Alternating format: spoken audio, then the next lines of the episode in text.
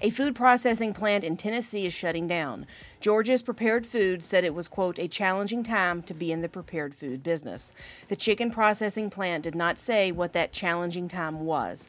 Earlier this month, the largest pork company in the U.S., Smithfield Foods, closed its California plant and scaled back operations in other states. California is issuing a $17 billion inflation relief package. Residents can receive checks up to $1,050.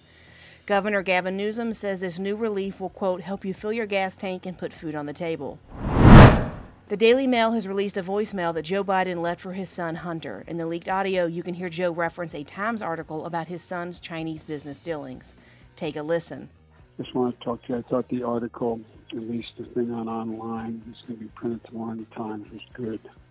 I think it's clear. And uh... Joe Biden has denied ever speaking with Hunter about his work. A radical pro abortion group in Washington state has posted a link to a map of more than 2,500 crisis pregnancy centers across the country. The group has publicly claimed on their website that they vandalized four churches linked to such centers.